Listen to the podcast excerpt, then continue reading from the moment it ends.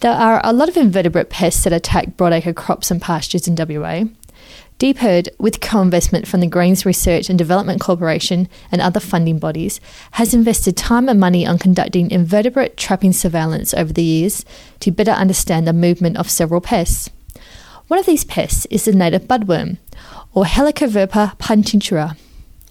DPIRD carries out both manual and automated pheromone native budworm moth trapping in WA. Every year, volunteer farmers, consultants, and DPIRD staff commence weekly pheromone trapping around the end of July or the beginning of August for native budworm moths.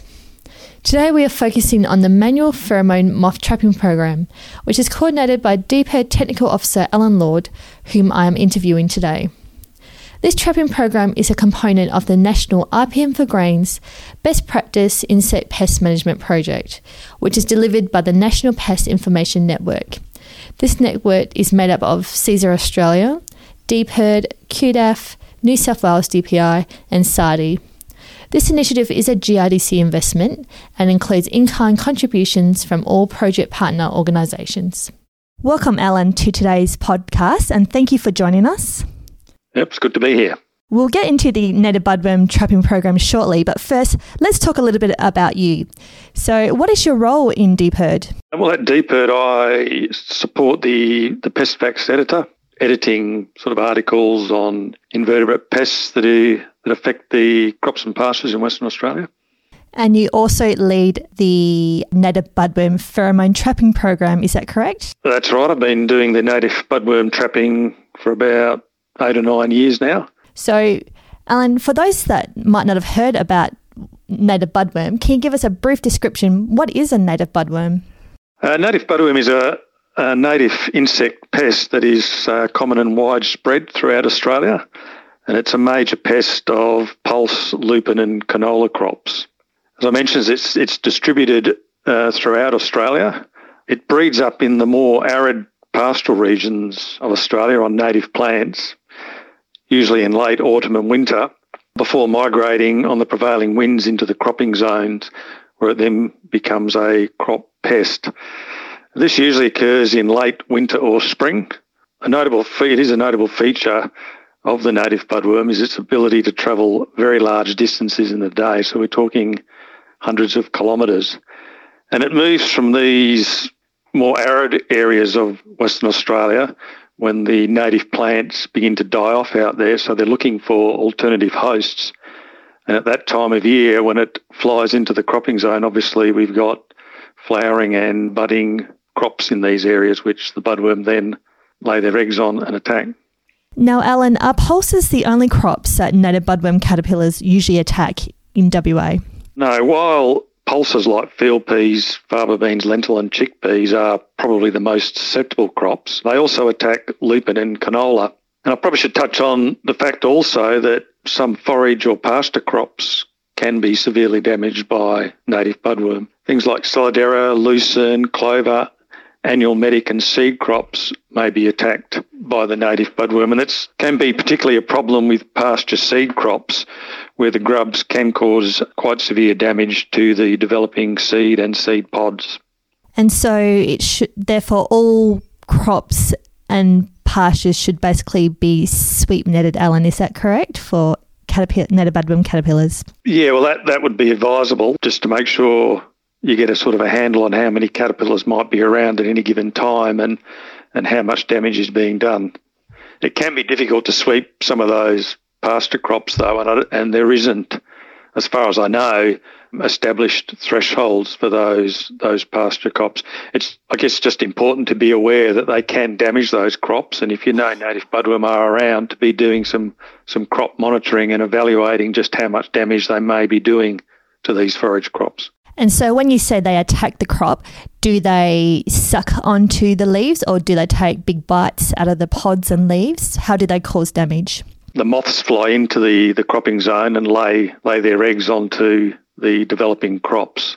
Takes about a week for these eggs to hatch in sort of average spring conditions. And then you've got another maybe couple of weeks until the caterpillars grow big enough to be noticeable on the crop if you were doing some sweep netting.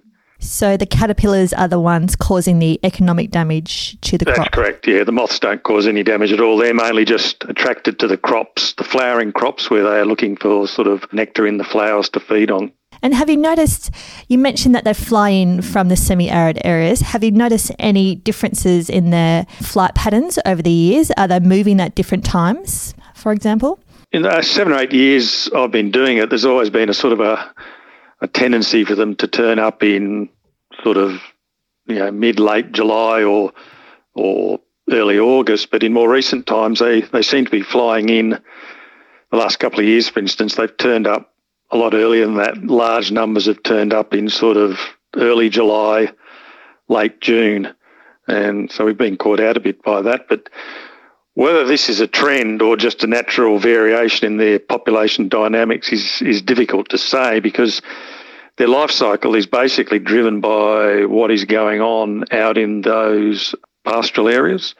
If if we get a lot of rainfall there at a certain time of year and we get a lot of germination and flowering of native plants, that's where the budworm build up their large numbers, which then move into the cropping zone. So if you know we get a late season cold front or a cyclone or something like that go through in in summer or late summer, obviously that can fire up the budworm population earlier on in the year than than perhaps they normally would.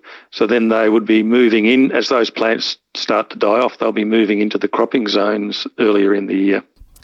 I see. And so this trapping program that you lead, that the whole point of that is to alert growers and consultants when those moths and subsequent caterpillars are expected to be in the crops. Is that correct?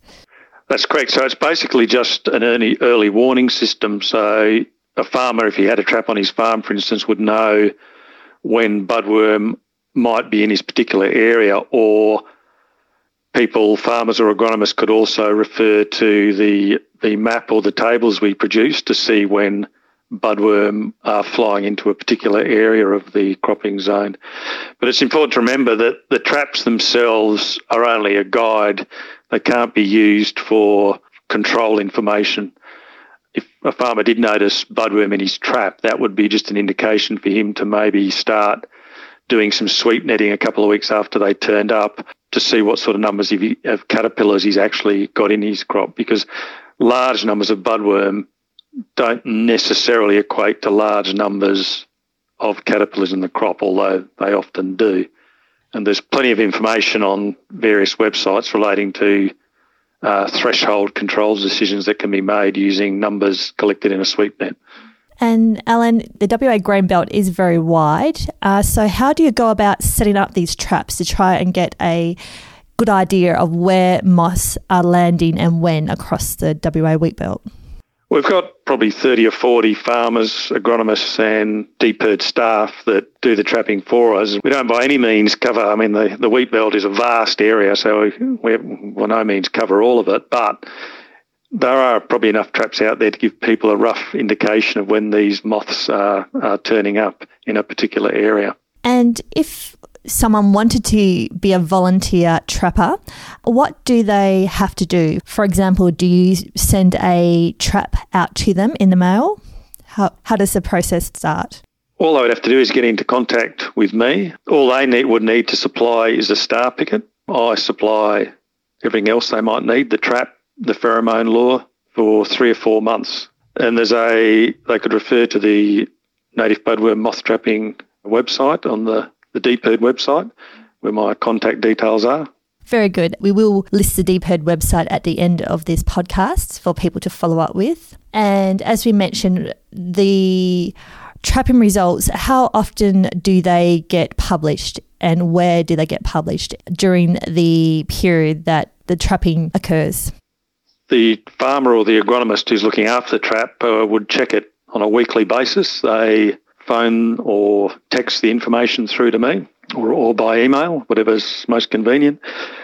And then I weekly, I add that to the various websites and maps that we produce. So then people can refer to it on a weekly basis to see what the moth situation is in a particular area. And on a, say, a year like this year where we've had quite a lot of summer rainfall, when would you expect this trapping program to start and finish?